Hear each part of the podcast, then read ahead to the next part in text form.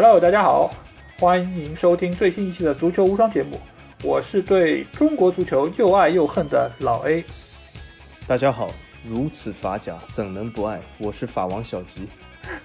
好，首先还是欢迎大家可以订阅我们的足球无双官方微信公众号，在公号里面大家不但可以听到我们每一期的音频节目推送，还可以看到最独特的足球专栏文章，最重要的是能够看到加入粉丝群的方式，只要在微信里面搜索足球无双就可以找到，期待你们的关注和加入。好，这一期节目我们又来到了我们的番外篇，在经过了 Leo 和 Messi 小姐的加入之后，我们这次来到了第三期番外篇，我们找到了一位来自美国的朋友。这位朋友他其实说来啊，就是他和很多球员都有私底下的接触，能够知道第一手的独家秘料，所以我们请到他来给大家做一个自我介绍。哎，大家好啊，谢谢老 A 还有小 G 啊，非常非常开心能够能够上到节目和大家一块聊天啊。我叫 Ben 啊，现在在美国，今天受到老 A 的邀请吧，啊，和大家说说我以前的那些看球经历。好，呃，那我先想问一下 Ben， 就是因为美国大家都以前称为是足球荒漠嘛，我想知道就是你们现在就是你所在的这个城市周围有没有什么球队呢？因为美国职业大联盟其实这么多年来也开展的非常的热闹，你们周围有没有这方面相关的球队？有啊，从足球角度来说啊，你还真的问对了。那我现在在的这个城市呢，就是亚亚特兰大。那亚特兰大前两年正好夺得那个美国职业大联盟的那个冠军，而且也有很多多优秀的球员嘛。但是我觉得你你你刚才一个词说的很好，足球的荒漠。呃，的确是这样。然后在美国的话，可能一般呃大家都知道啊，第一运动绝对是那个美式足球，他们叫 football， 但是和那个橄榄球，我对是那个美式橄榄球。第二的话就是那个基本上就是篮球，然后一般在北面的话，第二大球应该算是冰球吧。所以所以可以想象你怎么怎么排都排不到足球。所以足球在美国的一个地位，其实我个人觉得比较尴尬一点，因为第一梯队的，你像嗯，在一些选拔运动员的时候，第一梯队的运动员身体素质最好的那一批，基本上都去参加美式足球，呃，也是美式橄榄球，然后第二梯队的基本上就是篮球或者说是冰球，呃，真正能够去踢足球的。呃，我见过的、呃、很少，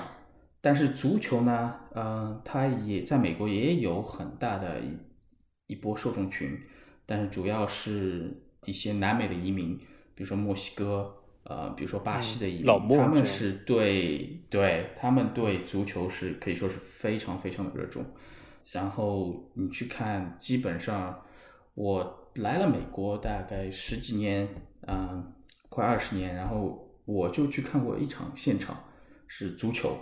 基本上你能够目所能及的，基本上全是墨西哥人，或者说是墨西哥裔、南美裔的那些智利啊，然后巴西啊那些后裔，呃，很难见到，很难见到有那些白人啊，或者甚至于黑人啊，去坐在那边一本正经的看一场球，因为他们觉得我有问过啊。我也有了解过一些就、呃、为什么足球没人看足球，呃，很有意思，很多有很多奇奇怪怪答案。有的人甚至问我啊，足球是怎么踢的啊？这个这个就不去不去说了啊。但很多很有意思是，他们觉得足球的比分太少，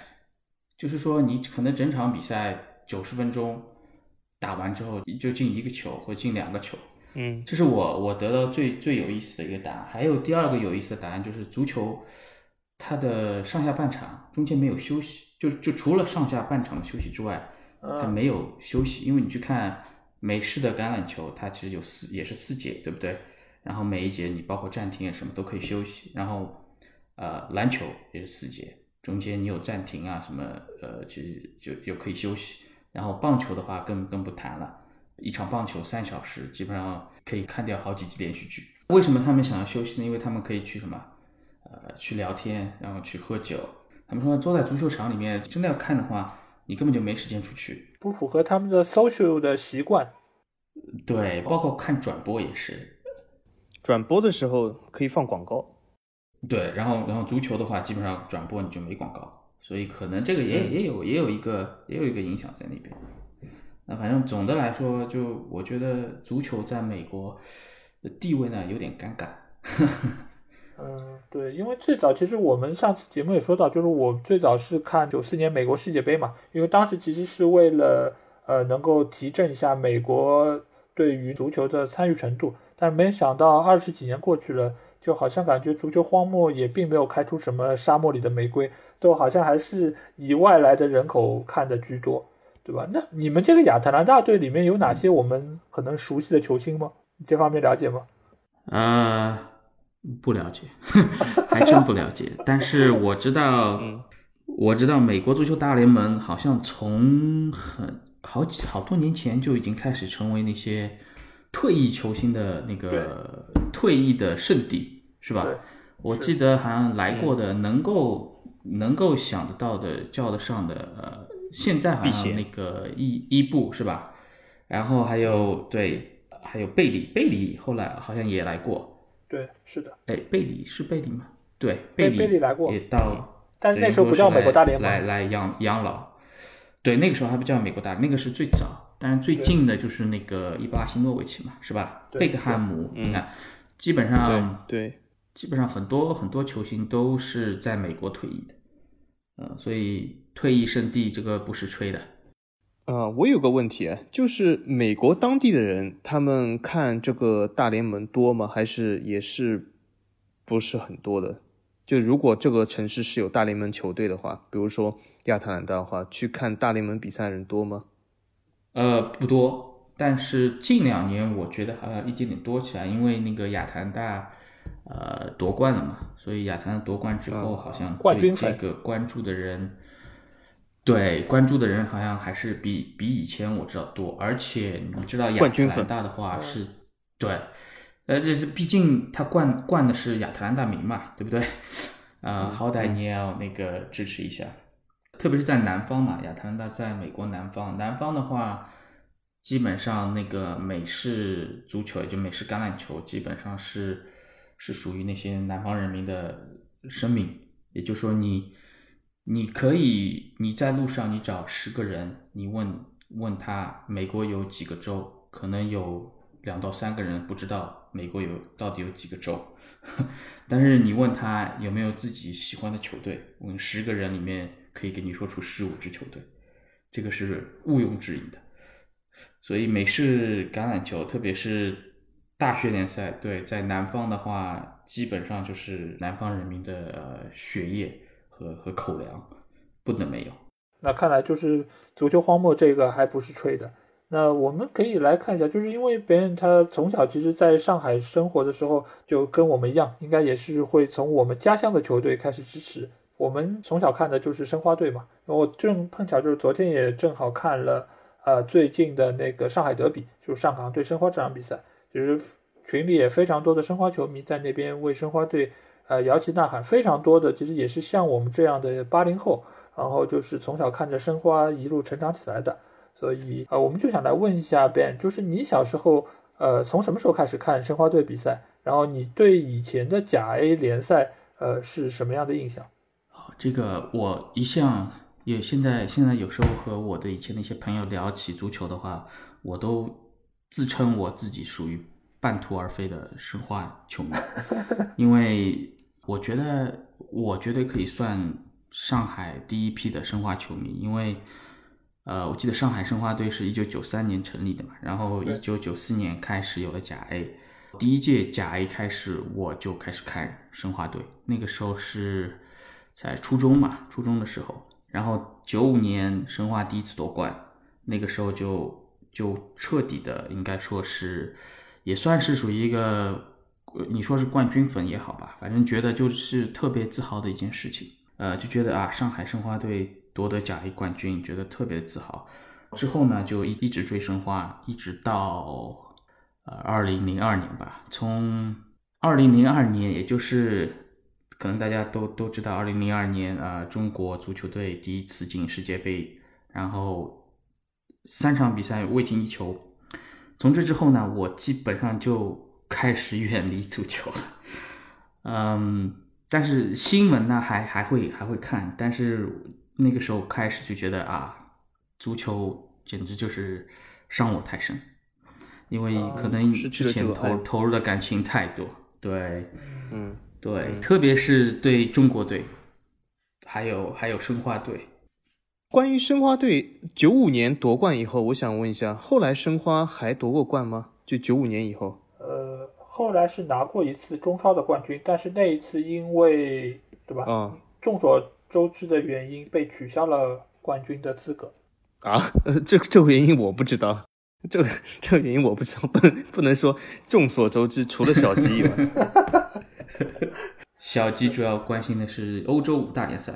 主要是德法联赛、呃、这个我真不知道，这个我对主要是法国联赛，我再精确一下。不过我我真的不知道后来这这出了什么事，就肯定是出了某些事，就你你说被取消了就没有了。对对，呃，就是很多那个嘛，就是扫黑除恶的那种行动。对，这个其实我们可以、嗯、然后之后嗯之后再说。呃对，我我这样，我记得那个那个九五年夺了夺得联赛冠军嘛，然后呃之后好像一直是亚军，然后好像九八年得过一次那个那个叫什么、呃、杯赛冠军，就足协杯冠军。呃好像之后联赛冠军，联赛最好成绩就是亚军。对，当然那一次好像是被被扣了几分，然后就没有了没有了冠军。但这个不去管它，我觉得嗯。反正我我觉得应该算是在上海的话，我算是第一批的申花球迷。你当时为了就是看申花比赛，你有做过一些什么？作为你第一批的申花球迷吗？你做过一些什么样特别的举动，或者说哪些狂热的一些一些一些一些行为呢？呃，狂热行为我还是比较理智的，当然那个、嗯、我我我是非常个人非常敬重那个蔡宝剑大哥，但是、嗯、但是。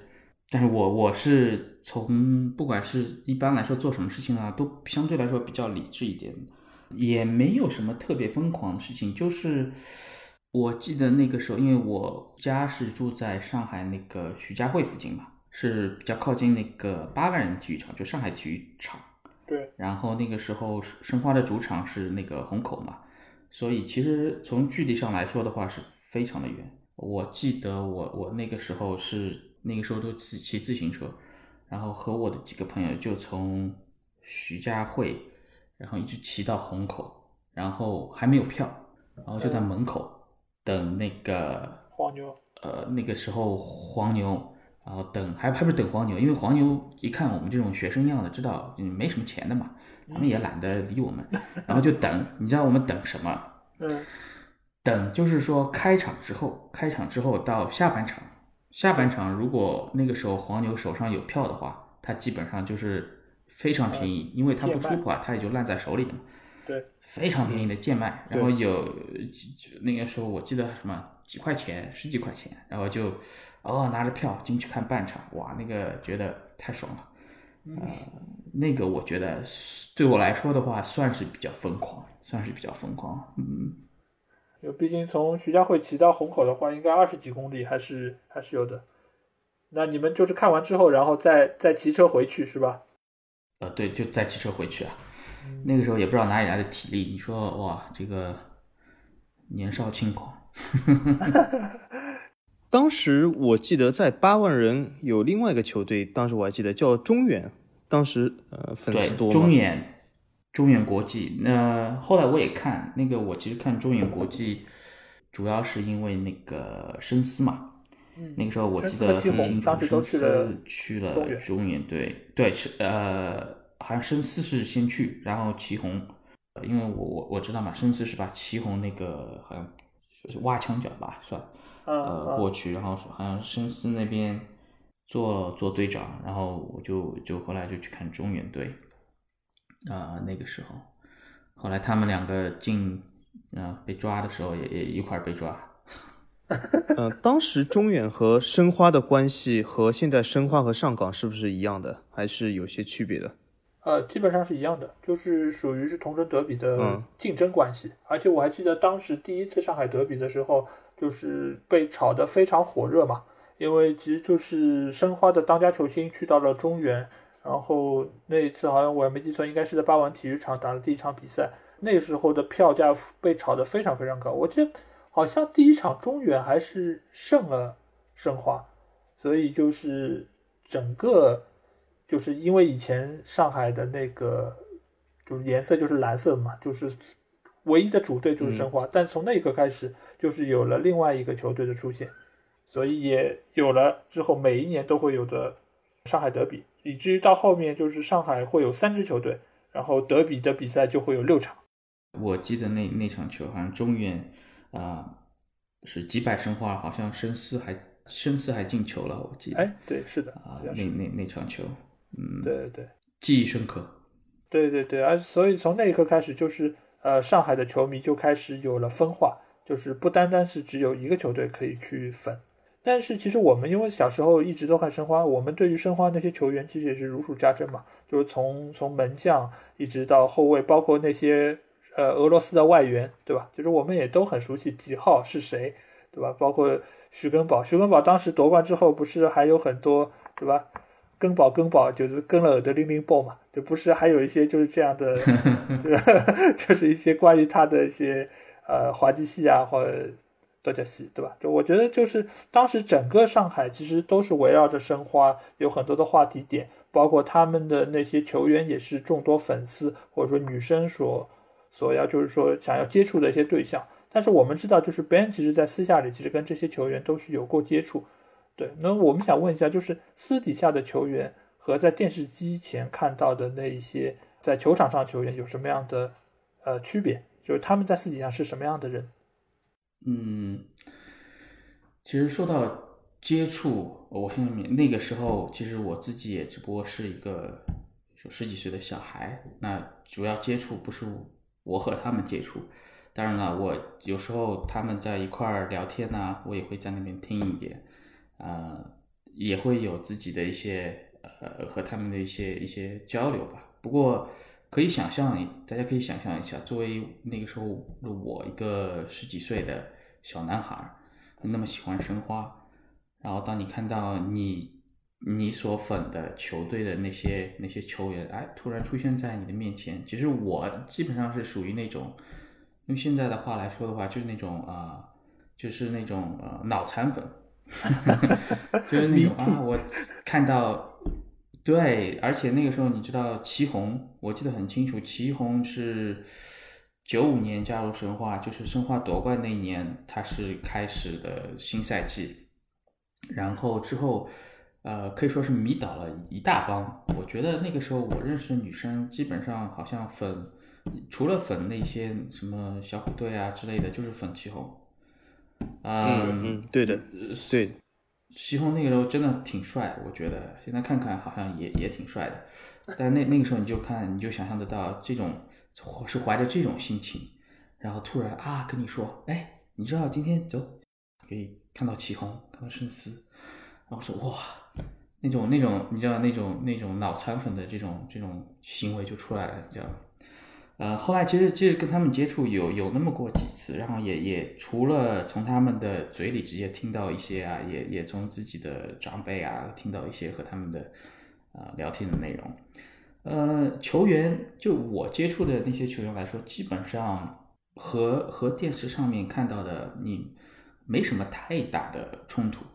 那特别有几个球员，我想说也也可以说，当然了，有些东西的话，如果讲错了，我看大家也不要那个太不要太纠结，如有雷同，请勿对号入座，好不好？反正我们粉丝不是那么多，影响力没有那么大，你可以放心说。呃，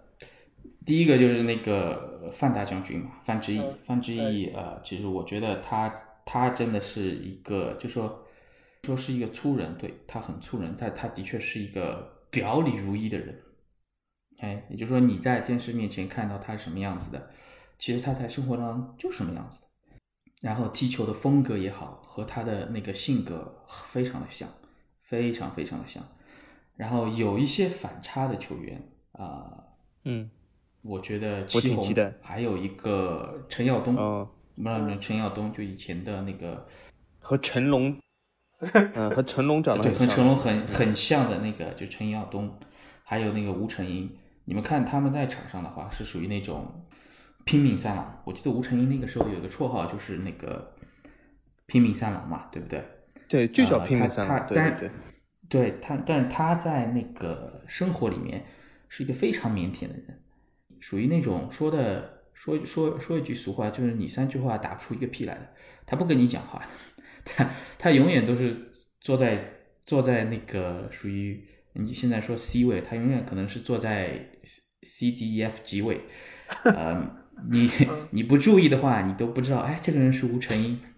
就非常腼腆，非常腼腆。然后你跟他站在一块儿，他还会那种不好意思，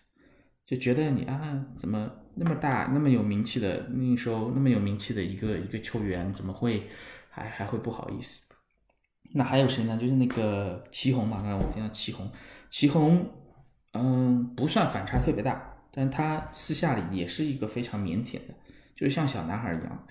呃，现在我看看来，用我现在的年纪的眼光回想一下，去看他们那个时候的一些讲话的腔调也好啊，或者一些一些一些呃一些肢体语言也好，就觉得是属于那种嫩，真的很嫩。和坐在他边上的那个呃江津，你们知道吗？就是以前、啊、以前八一队、呃、申花队的一个门将江津，守门员，守门员对，守门员。那个是属于老油条，那当然了，那个如果那个被江津大哥的粉丝们听到，不要怪我，呃，但是就和你包括和吴承英也好，包括和祁呃祁宏比起来的话，那个真的是，呃，那个真的是老油条，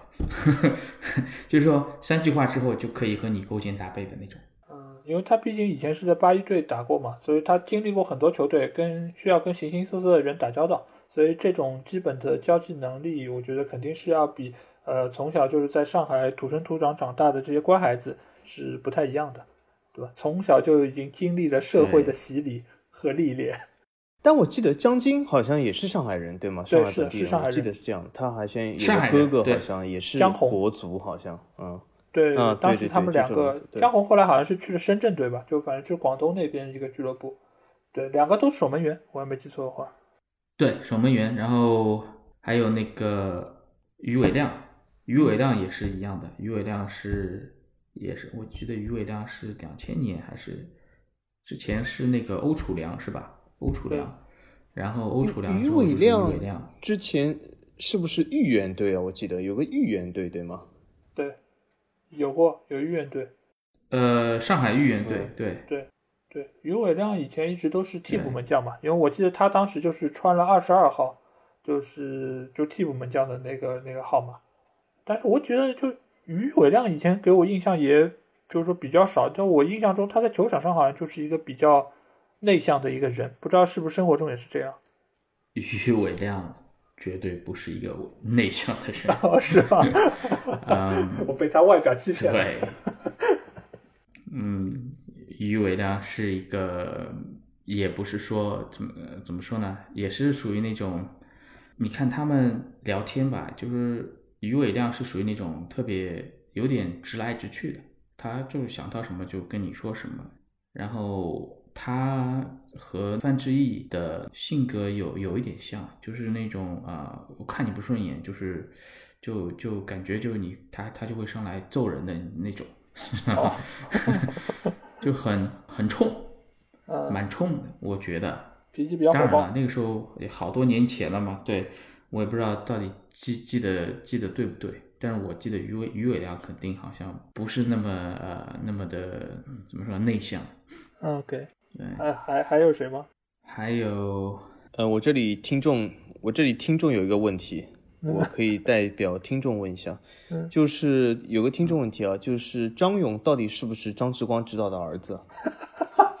张勇是八号对吧？对，张勇我没见过，嗯、我不知道。而且不只是张勇的问题，还有还以前还有人说过刘军是刘思义的儿子，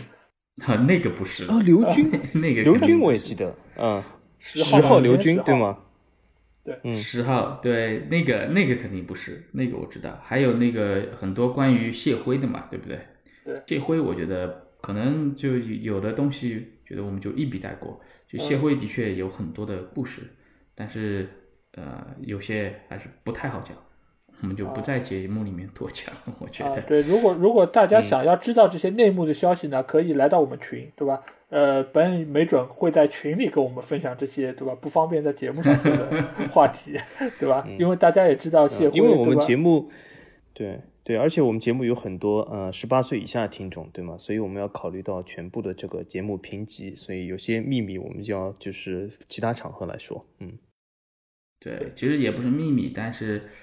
也算是有些东西可能也算是隐私吧，因为毕竟不是那个，虽然是公众人物嘛，但是对有些东西还是不应该多说吧。对，尽管网上这方面的传闻已经非常多了，对吧？但是我们这边，对吧？对，如果是别人是知道标准答案的，那我们觉得也不能在公开场合来公布这个，因为毕竟对于球员本身，他其实也是有一些伤害，因为其实我觉得这也不是什么太愿意面对的一些好的历史。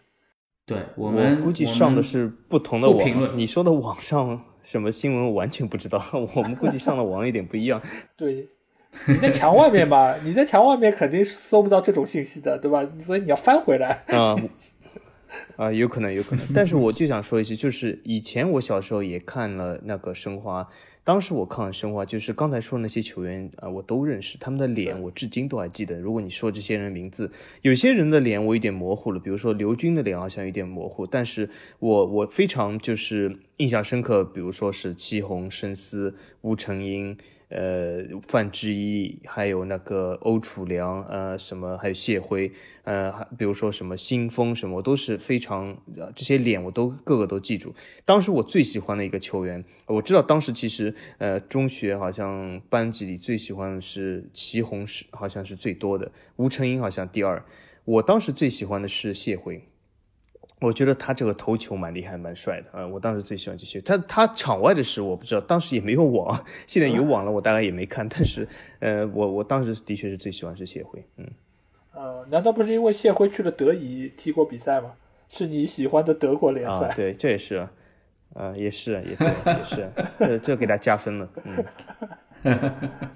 对，其实说到这这些球员，包括就是我们提到申思和祁宏，大家就知道他们后来就是因为就是打假球的原因，然后就被抓进去，现在其实也已经刑满释放了嘛。那其实别人在这方面有没有什么可以跟我们分享的一些消息呢？可以，首先我要声明一点啊，我是啊、呃、坚决反对任何形式的毒球行为，因为可能我也是经历过，也看过很多这样的故事，或者很真实的在我身边发生的。首先这个的确你你肯定是发不了财的，你肯定最后的结果肯定是倾家荡产。如果你真的入了这个赌球的这这个习惯的话，你就再也体会不到足球真正的魅力。那说到那个申思、祁宏，还有包括啊，还、呃、还有另外几个球员啊、呃，他们当时被涉黑，然后被我记得是沈阳吧，沈阳警方吧去捉起来，然后进行审判。后来被我记得申思是判了六年，然后祁宏是被判了五年嘛。那其实这个事情对，说实话对我对我们来说的不是新闻。很多人现在人可能还在纠结啊，你看那个他们那个时候他们是替罪羊啊，怎么样啊？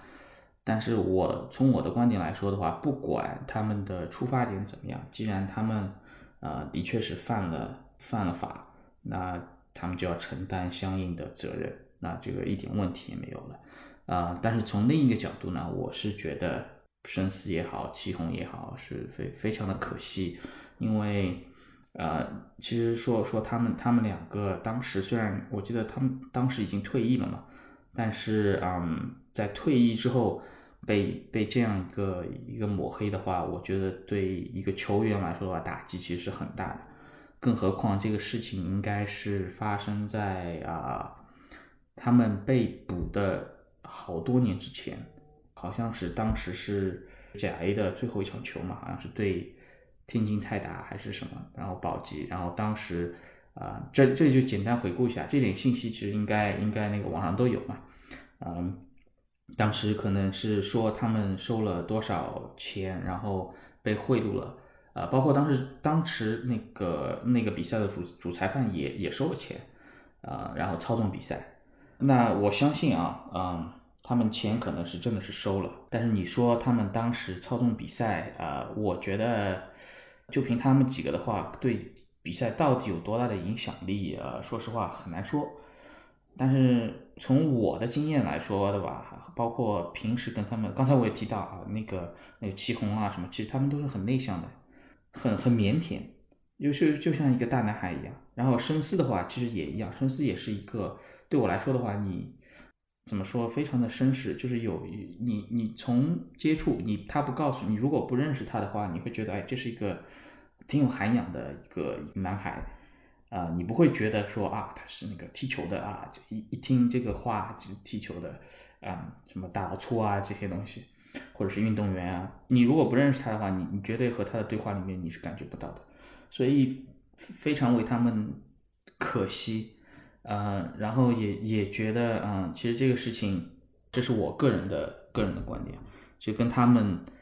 他们可能也是有有他们的苦衷在里面，因为当时的足球环境，因为甲 A 刚刚起来，然后有很多很多人去去参与那个赌球的行为，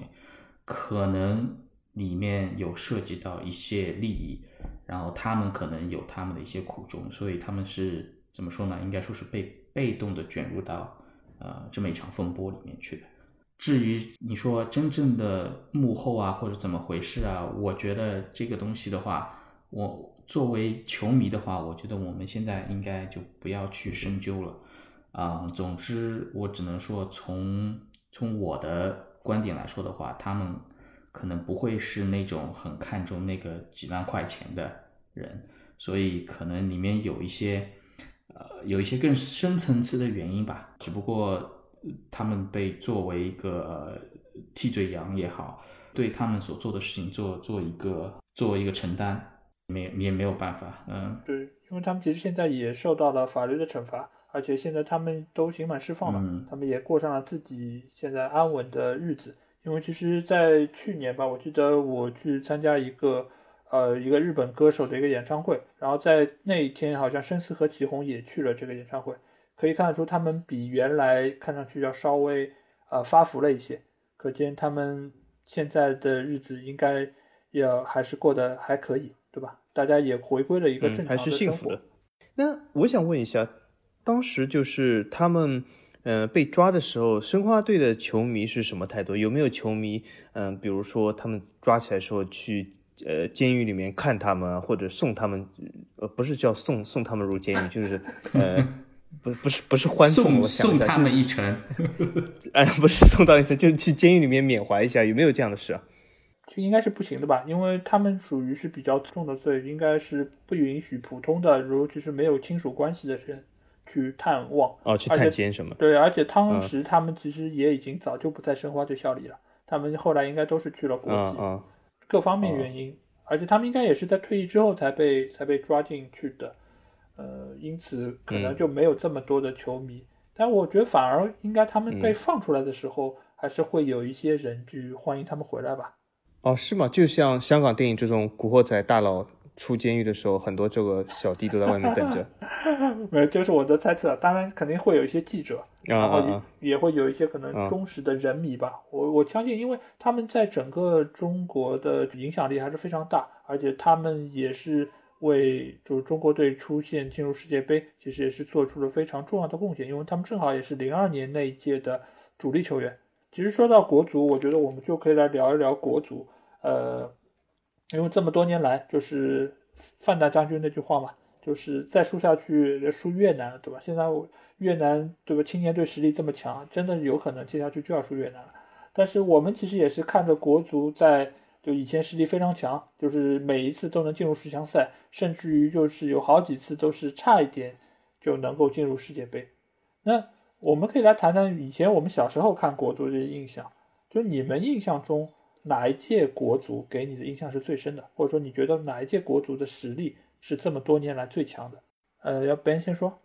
行，那我我先说吧。我觉得，呃，印象最深的其实倒不是国足，我觉得我印象最深的是国奥队。不知道多少人那个时候啊、呃、有看国奥队。我记得有一年国奥队主场就在这个上海八万人体育场，呃，那个时候我是去现场看的，然后那个时候我觉得，呃，火爆到什么程度吧？那个时候，呃，那个是我忘了几几年，呃，但是我去了现场，然后一场票，那个时候我有六张票，然后一场票黄牛知道我们去看球嘛，然后说一场票大概给八百块钱还是一千八百块钱，就原价上面再加那么多钱，再加，嗯，呃，你你可以卖给他。然后我们算了一下，我们我们六个人如果卖给他的话，基本上就是一笔小财，因为那个时候几几年啊，大概是零零几年吧，那个时候零零年还是零一年，那个时候就是绝对一笔巨款，对，差不多一万块钱吧。呃、所以你就知道那对，所以你知道那个时候，嗯，那个时候其实国奥队中国国家队有多火。国足的话，我觉得。我目前虽然说虽然说我好久不看中国足球或者说不关注国足，但是我觉得最强的还是日韩世界杯的那十强赛的那那那组。我记得有范志毅，然后孙继海，前锋是那郝海东，呃，有两个孙祥、孙孙两个孙，孙吉孙祥，呃，对，孙吉孙祥两兄弟嘛，呃，那一届我觉得还是。就算现在国家队来说的话，那届国家队应该也是能够排得上号的。嗯，那小吉呢？你对以前的国足的印象是什么？呃，我是这样看到，就是首先我记得我记忆中就是我第一次看国足，就不是完整的看，我当时记得是有两场比赛，当时我记得是家里人看，然后我就是在旁边听或者看，但是完全不懂里面其实人在干什么。就是一场我是记得是国足对英格兰，还有一场是国足对 A C 米兰，是不是有这样比赛？是国足还是国安？应该是国足，我记得，对吧？就是对这两个球队，但是后来的输赢或者是国足那时候有谁，我是几乎完全没有印象了。但是我记得有这两场比赛，应该是输了，我记得。然后呢，就是我第一次看国足的比赛，就是我记忆中有的，就是我我到现在还记得，就是国足有一场比赛是对伊朗。然后呢，就伊朗赢了。那个伊朗有个球员阿里代伊啊，就是现在这个。这这赛季刚刚升回德甲的比勒菲尔德的球员啊，是吗？我记得他是后来去了拜仁，那个阿里代伊啊，阿里代伊去了拜仁啊，对他去过拜仁，这么厉害哦？是吗？这我完全不知道 啊, 啊，这个这啊这个年代啊有点久，不过不过这这还挺有趣，他还去了拜仁，对吧？这个时候就我记得就是呃看了。一场完整的国足比赛，也是家里人在看。我记得那个时候我们在吃饭或怎么样，就是看的时候，就是伊朗当时赢了这场比赛，阿阿里代伊进了球啊。这个时候我就是是第一次真正看了国足。当然了，后来我记得这一届的国足好像他们也是世界杯预选赛，但最后失败了。我记得反正是失败，好像是两败于伊朗。呃，这好像是十强赛对吗？对。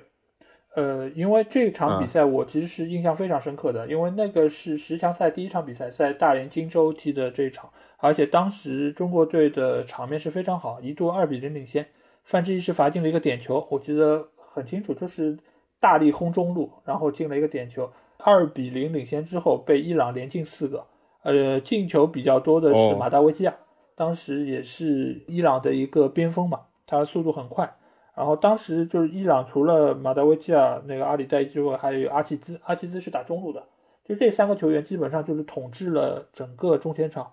比如中国队在那场比赛因为主场作战二比零领先，居然还被翻盘，这个时候其实对整个呃士气上来说都是非常大的一个打击。那我其实觉得就是这一届的国家队其实整体实力是最强的。我为什么会觉得他比零二年还要好呢？就是他在整个三条线。你可以看这些球员，包括郝海东，包括还有就是后卫线上是徐宏和范志毅，对吧？还有张华，还有四川队魏群，包括还有黎斌，包括彭伟国、嗯、这一众就是彭伟国等等。彭伟国，对对，就这些球员你现在拿出来，哪一个都是非常强的，包括还有高峰，对吧？包括还有苏茂贞，当时就是中前场三条线，你现在拿出来都是非常强的一个存在。门将是欧楚良。当时我觉得就是主要还是在于韩日世界杯，因为日本和韩国已经有东道主的资格，所以剩下的这些球队抢 二点五 个名额相对来说是比较容易。但以前你我要没记错的话，十强赛是小组的第一名是直接出线，第二名还要就争夺一个第三名，第三名才能跟大洋洲抢一个名额。当时的大洋洲是澳大利亚还在大洋洲，那一届的我记得附加赛伊朗打的就是澳大利亚，然后伊朗是凭客场进球多才勉强淘汰的澳大利亚。当时你要知道澳大利亚其实在跟亚洲队的比赛中其实是碾压级的实力，因为当时有维杜卡和哈里克威尔，就其实也是在英超效力多年，可以说他们的那个整体球员的身体素质是非常好的。所以中国队放在当时的这个整个亚洲来说，日韩肯定是是第一档的，当但当时其实伊朗和那个沙特实力也是非常强，所以中国队即使是实力还是比较有竞争力，但是跟这些东西亚的强队相比还是略显经验上或者说意志力上有所不足吧。所以我觉得他们其实某种程度上是要比零二年那支球队更全面，然后竞争力更强，但无奈的是因为名额的限制，一共也只有 一点五 个名额，所以使得中国队很遗憾的就被淘汰了。对，而且也是因为那个原因，就是当时的教练是戚务生嘛，戚务生被解职之后才找了米卢，后来来接手了后面的国家队。哦，原来是这样。嗯，听老听老 A 这么一讲，那个以前以前的那些画面又又回到脑子里了。说实话，对对，戚务生我也记得。对，嗯。戚务生的样子我至今也记得，因为荆州这一场失败、嗯、其实现在来说对于整个中国国家队或者说中国足坛其实是一个非常沉重的打击。因为当时你说就是大连是整个中国足球氛围最好的城市，因为大连万达拿了这么多届的冠军，所以当时在又有这么好的主场氛围，又有这么强的阵容实力，觉得迎战就是西亚，尽管是劲旅伊朗嘛，但是我们还是觉得可以拿下这场比赛，有决心拿下这场比赛。但是我记得很清楚，就是马达维基亚有一脚禁区外的远射，那个球真的是那一脚抽进去之后整个场上都安静了，之前是锣鼓喧天嘛，非常热闹，但那一脚下去真的是什么声音都都听不见。 我, 我好像我好像也记得我好像也记得这个进球，马达维基亚然后一个人是从后场带、嗯、对然后从边路突破，然后到到到前场禁区前面，然后转中路直接直接一脚射门，非常的精彩。对，所以就是当时尽管这场比赛是输了，然后最后其实也没有办法进入世界杯，但是我觉得当时的整体的国足给我们的印象还是非常好，而且正好是遇到了就是甲 A 联赛开展的如火如荼的一个阶段，所以各方对于国足也好，对于俱乐部也好，或对于这些球员都是倾注了非常大的关注，对于他们的也是寄予了非常大的期望。但是经历了这一切之后，中国足球就开始走上了一条怎么讲呢，就是一条迷茫的道路，因为他们不断的在呃，换洋帅，或者说是在有一些土帅来接任。就你们看国足这些经验，你们觉得这里面洋帅也好，或者说土帅也好，有比较合适的，就你们觉得哪一个教练是最适合中国这个足球的？你们有吗？呃，我我来先说吧。好 ，OK， 小吉先说。我我首先觉得我并不纠结于土帅或者洋帅，因为我觉得只要是有能力的，不论他是土还是洋都可以。但是我觉得至少从我的角度来看，之前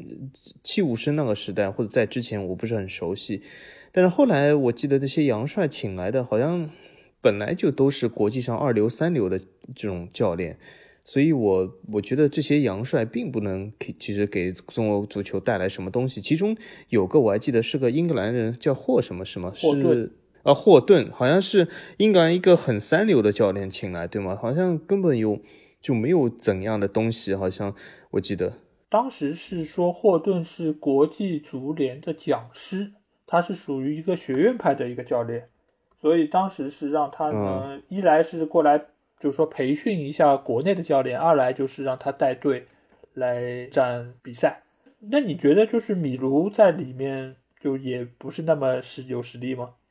我觉得米卢是一个呃调整关系或者是一个公关上或者是球员关系就维护或者从球员管理的角度来说是一个不错的人选，但是中国国足他和其他一些球队来说比较，如果比如说米卢或者去一些比较成熟的队伍，或者他这个还是算比较适合，不过他好像执教生涯中也没有去一些非常成熟的队伍，但是我觉得中国国足更需要一些技术战术上的提拔，我觉得米卢在这个两个方面并不是那么的强，至少从我的角度来看，所以我觉得他给中国足球的提升我觉得或者是国足的体系来说并不一定是怎样的高明，但是我觉得他在捏合关系上，所以最后他在成绩上至少是取得了某些成功、呃、但是我觉得他在技战术上好像是挺一般的。那 Ben 呢，你觉得有哪个教练给你印象比较深？印象比较深呃，可能米卢吧，米卢的印象比较深吧，但是我其实呃很同意那个小吉讲的，然后不管是洋的也好，土的也好，其实最关键的是你你你能不能够带队带出成绩，或者说你能不能有一个持续性。其实我个人来说的话，我比较偏向于本土教练，因为呃，当然了，我对技战术也好啊，那些那些可能没有小鸡那么专业，但是我的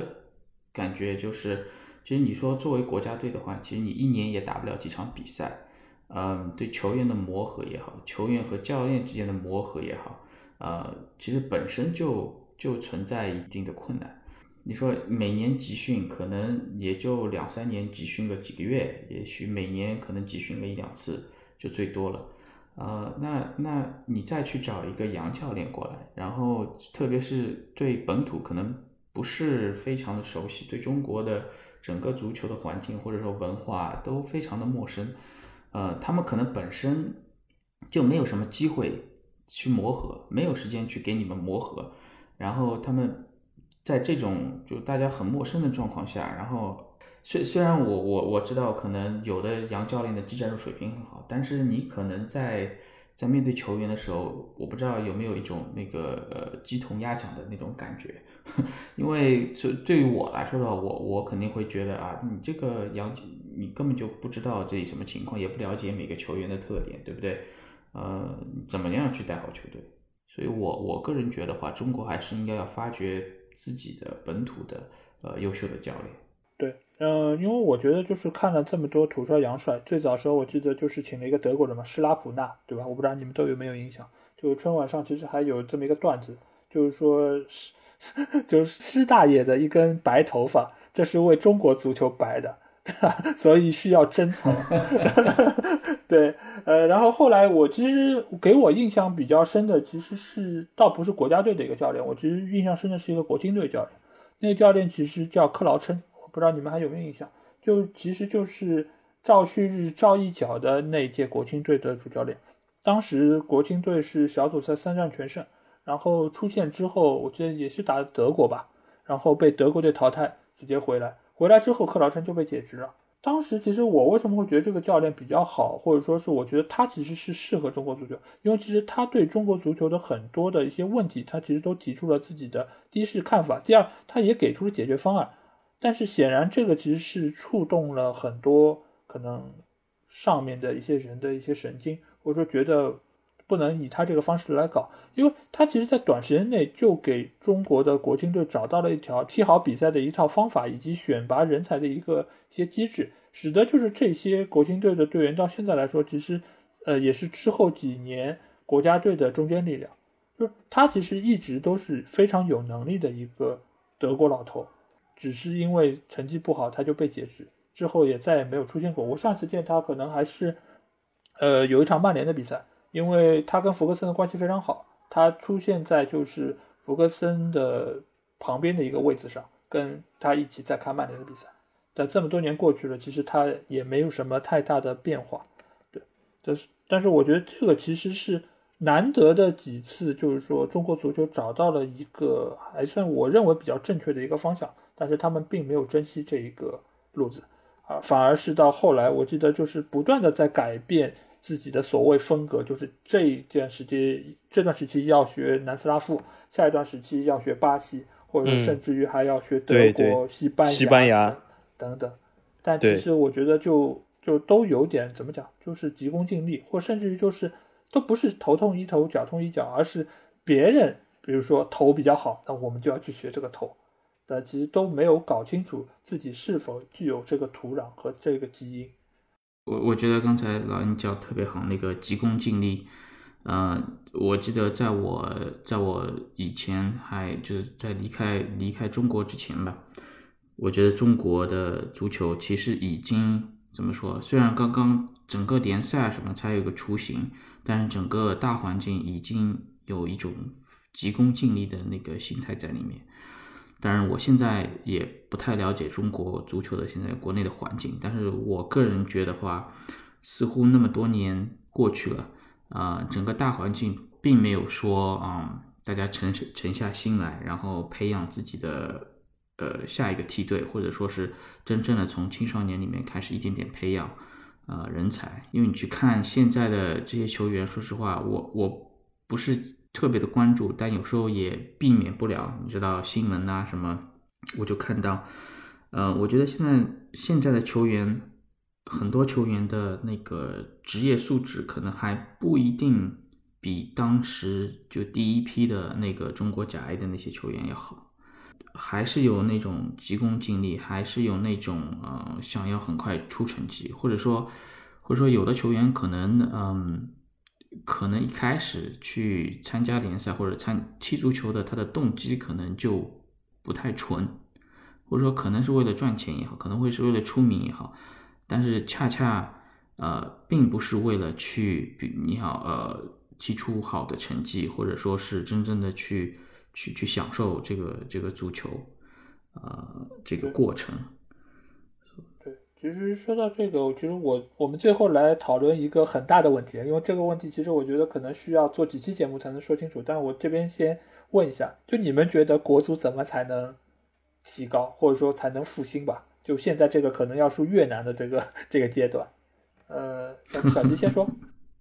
好，呃，关于这点，其实我觉得这个话题还蛮有意思的啊，就国足怎么才能复兴，或者国足将来路在哪里？那么从我的角度来看，首先我对国足并不是很了解，所以我的这种看法或许是片面或者错误的。但是我的看法是，就是现在我看到的是，好像最近热议的一个话题，就是国足规划了很多很多这样的球员。对吧？呃，我个人觉得这件事是一半对一半错。呃，这那一半对的地方就是，我认为如果有一些就是华裔或者是其他什么人在其他国家也是有一些非常高超的水准，他们也没有代表他们所在国的国家队参加比赛。那么如果回归国足或怎么样，他们完全我觉得这个规划是有道理。那么短时间内提升这个技战力，也给就是说。呃，很多就是其他散落在其他国家的这种有对中国文化感兴趣的球员，对吗？也一个呃很好的这个启示。但是我为什么我说一半是错呢？就是我现在看到有一点就是非常不好的一点，就是呃他这个规划球员是忘记了一件最重要的事，就是呃很多比如说呃支持这个做法的很多人会举例说哦法国或者怎么样，但他们忘记一点，就是法国这个球员和国足这个规划球员是有本质区别的。法国这些球员都是出生在法国的，他们都是本身，而且呃，就算不是出生在法国，也是法国前殖民地的这些人，也就是他们本身的母语，他们的本身的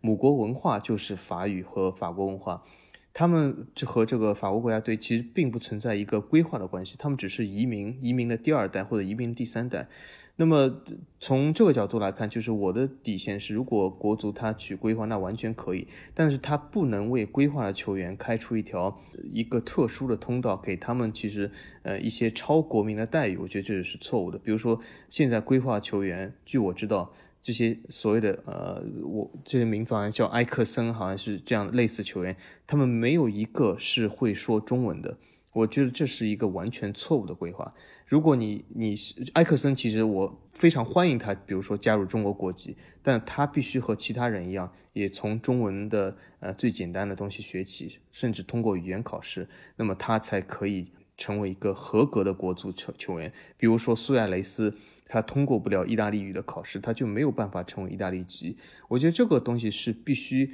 呃是要坚持的，因为这个东西其实比所谓的国足短期的成绩要重要。那么我我就觉得，就是国足他还是要就是看重一些长期的东西，短期的规划这些球员非但是没有用，而且这些人就像我说的是没有凝聚力的，他们就是来踢几场比赛然后就走人，所以我觉得这样的道路是不对的。我还是觉得呃，国足真的要发展的话，还是要看一些长远，可以在短期内增加一些成绩，但增加一些成绩这些东西也需要凝聚力存在，这是我看法。那Ben呢？你觉得中国足球复兴还有希望吗？呃，怎么说呢？被伤的伤的太多次了，对不对？呃，我我是想说那个复兴啊，我觉得我觉得老爷你这个词用的不对，因为有没有兴过？我觉得没有兴过。既然没有兴国就不存在复兴，对不对？啊，我觉得中国足球对，这也对，对的，嗯，对不对？因为我觉得你你说整个国足的最高点在哪里，我觉得就是零二世界杯了嘛，对不对？对，你说撇开零二世界杯，你你没有没有任何那个那个那个顶点在那边。那那不谈复兴，就谈我觉得应该怎么怎么发展，或者说怎么样？我觉得很很就像我刚才提到那个，我觉得中国足球应该静下心来，对不对？你说你说钱我们也有，对不对？我我我们想要买国际球星都可以，但是问题是你的环境怎么样？我们要沉下心来把这个环境给营造上去。呃，你说你说。你一个国际，我记得那个申花队来过，那个最大牌的是那个德罗巴，对不对？对。然后好像是踢了一个赛季吧，是吧？踢了一个赛季，然后就就走了。那这些球员，你你能够把他买过来，但是你你要把他留下来，你除了给他钱之外，我觉得更重要的你要给他一个环境，就他觉得你他在这里，他他能够发展，能够帮助到自己的职业规划，而不是说我来这边然后捞一笔钱啊我就走了。那那如果能够沉下心去营造这样一个一个一个氛围，那自然而然我觉得很多事情你不用去强求，不用说我今天一定要规划一个五年计划，五年之后中国国家队一定要达到什么水平，我觉得这种这种完全就是空谈。因为很多事情你只要把基础给打好，把基础给做好了，很多事情是自然而然的。你说英超也好，你说德甲也好，你说你说那些那些现在那些德国的五大联赛，你说当初他们刚开始踢联赛的时候，呃，有没有想过哦，我要去什么过多少年之后，我要争取到全球多少多少亿的观众，那我每年要创营收入多少多少，我的我要培养出我的英格兰队，呃，一定要在世界杯打到第几名，我他们可能有这个目标，但这个目标肯定是是制定在You know, 当时的以前的那些成绩的基础上，而不是说我啊我我现在连世界杯目前来说的话连连一分都没有得过，然后我说啊我要冲出亚洲走向世界，然后我要怎么样。愿望是好的，但是真的整个环境我觉得应该应该所有做足足球的，所有和做足球相关的，我觉得都应该沉下心来，然后好好的去把基础打好。特别是我觉得青少年的梯队不和那些欧洲的主流强队比，你就和美国比好了，我觉得都都差的太多太多。虽然美国足球是一个非常尴尬的运动，但是它在青少年里面，或者说女子足球吧，哎，对，我刚才可能没提到，呃，嗯、美国的女子足球看的人应该是很多，也就是说在美国，呃，足球可能在在女子女子足球那个发展的要比男子足球好很多，所以所以不管怎么样，就是他这他的梯队也好，他的那个人才培养也好，他没有这个环境在那边，所以我觉得先沉下心来，把这个环境搞好，不要去追求一些呃一些成绩上的东西啊、呃，把基础打好，很多东西就自然而然就就会来了。嗯，就说到美国足球，其实最近几年也出了很多球星，对吧？就是小鸡很熟悉的，就是雷纳，对吧？还有那个普利西奇，普利西奇，包括前两年其实还有那个邓普西，对吧？包括还有他们那个门将蒂姆霍华德，其实也都是非常有名的美国球员。呃，但是说到就是国足的那个复兴啊，这件事情，我觉得能够能够重新进入世界杯，我觉得就算是新吧，就我们可能要求提的低了一点。但我觉得就从我们这几年做的这些事情包括规划来哈，因为其实我刚才说到了急功近利啊，就是规划其实在我看来就是最急功近利的一种做法，而且这个其实就是买已经种出来的树，它其实并没有任何的成长，而且它只有往下坡路走，所以这种买卖我觉得是呃，当然我不应该把它称为买卖，但其实实质上它就是一笔买卖，但这个买卖我觉得最终来说就是他的身价在下跌，用小鸡的话来说，身价在下跌，这就是一本一个亏本的买卖，这就不是一个很合算的一个一个生意。那我们为什么没有办法自己种出一棵树，甚至没有办法成批的种出树？那只能说明一个问题，就是我们的土壤出了问题。那我们为什么会土壤有问题？只能说是没有人再愿意去踢球，没有人再愿意参与到这个运动中。所以才使得我们的国家队没有办法招到更像样的球员来参与到这个运动中。以前我们再怎么样，我们有范志毅，我们范志毅是亚洲足球先生，我们有郑智，郑智也是、呃、亚洲足球先生，而且他们也都是有留洋的经历，范志毅甚至于是水晶宫队的队长。那我们现在还有没有范志毅？我们不会再有范志毅了，对吧？我们出了这么多好的国家队球员，哪里来的？只是从徐根宝这个暖棚里面种出来的这些花，只有他这一个暖棚，他这批花用完了，再也就没有下一批了。我们国家也就一个徐根宝，也就一个愿意要打造一个中国的曼联的一个好教练，但是之后再也没有这样的人了。所以你如果一个国家只是靠一个教练，或者说靠一批球员，那你是不会有未来的。所以这也是为什么我们接下去可能连越越南都踢不过了。这这里我觉得老 A 我听出一个问题来，徐根宝要打造中国的曼联，所以因为他的质量很高，曼联他是一个英格兰历史上其实一等一的队伍，是欧欧洲赛场上霸主，这是不是导致就像 Ben 说的，就是这个呃志向太远大？是不是我觉得徐根宝是不是应该说我们打造中国的里尔更好呢？就是专门是培养年轻球员，对吧？这这里我要硬推一下。从成绩上来说的话，呃，我觉得申花队徐根宝手下就带领的时候，他的成绩的确还能够配得上中国的曼联这个称号，对不对？对，而且而且他的抢逼围的这个打法，你不觉得跟克洛普还挺像的吗？某种程度上就是疯狗战术的一种嘛。啊，就中国的利物浦，中国利物浦，嗯，对。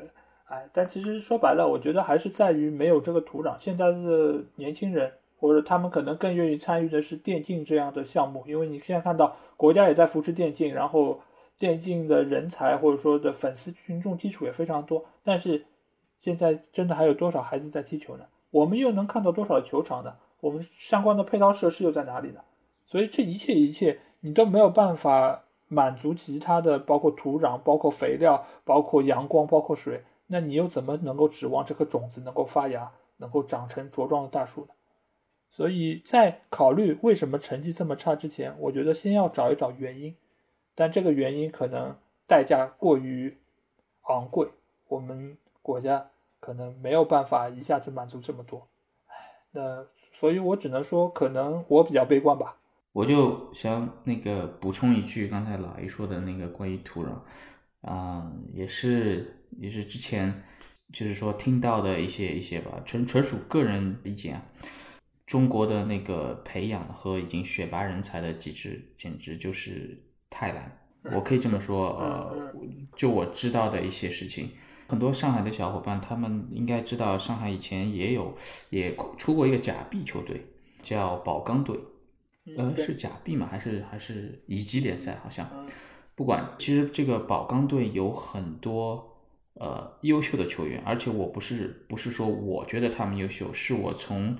呃身边的一些就我认识的一些球员他们口中，他们都说呃宝钢队其实有很多优秀的球员，但是他们是选不出来的。为什么？因为你的整个的选拔的机制，你整个选拔的一个规规规则也好，完全完全就就不是说是是公平的。那我只能只能说，就如果这一些选拔的机制不改变的话，可以说中国中国很难很难找出一些呃一些真正的球星，像包括一些真正有天赋的球员，可能永远就都都没有出头的日子。我我真的这么说。对，所以我觉得我们的球迷在关注球队成绩之前，其实先要扪心自问一下：如果你的孩子去踢球，你会不会支持？你会不会同意他花这么多的时间在踢球这个运动上，而不是说我再多做一本练习。好，那今天我们很高兴请到那个 Ben 过来做客，他也跟我们聊了很多呃，跟他有关的一些球员，或者说他了解到的一些呃独家的信息。呃，也希望就是说更多呃喜欢我们节目的朋友，以后有机会也能够来到我们这边，参加我们这个番外篇，来到我们节目做客，跟我们畅聊足球。好，最后还是希望大家可以关注我们的公众号，在微信里面搜索足球无双就可以找到，期待你们的加入。好，那今天的节目就到这儿，期待我们下周同一时间再见。拜拜，大家再见，拜拜。it's like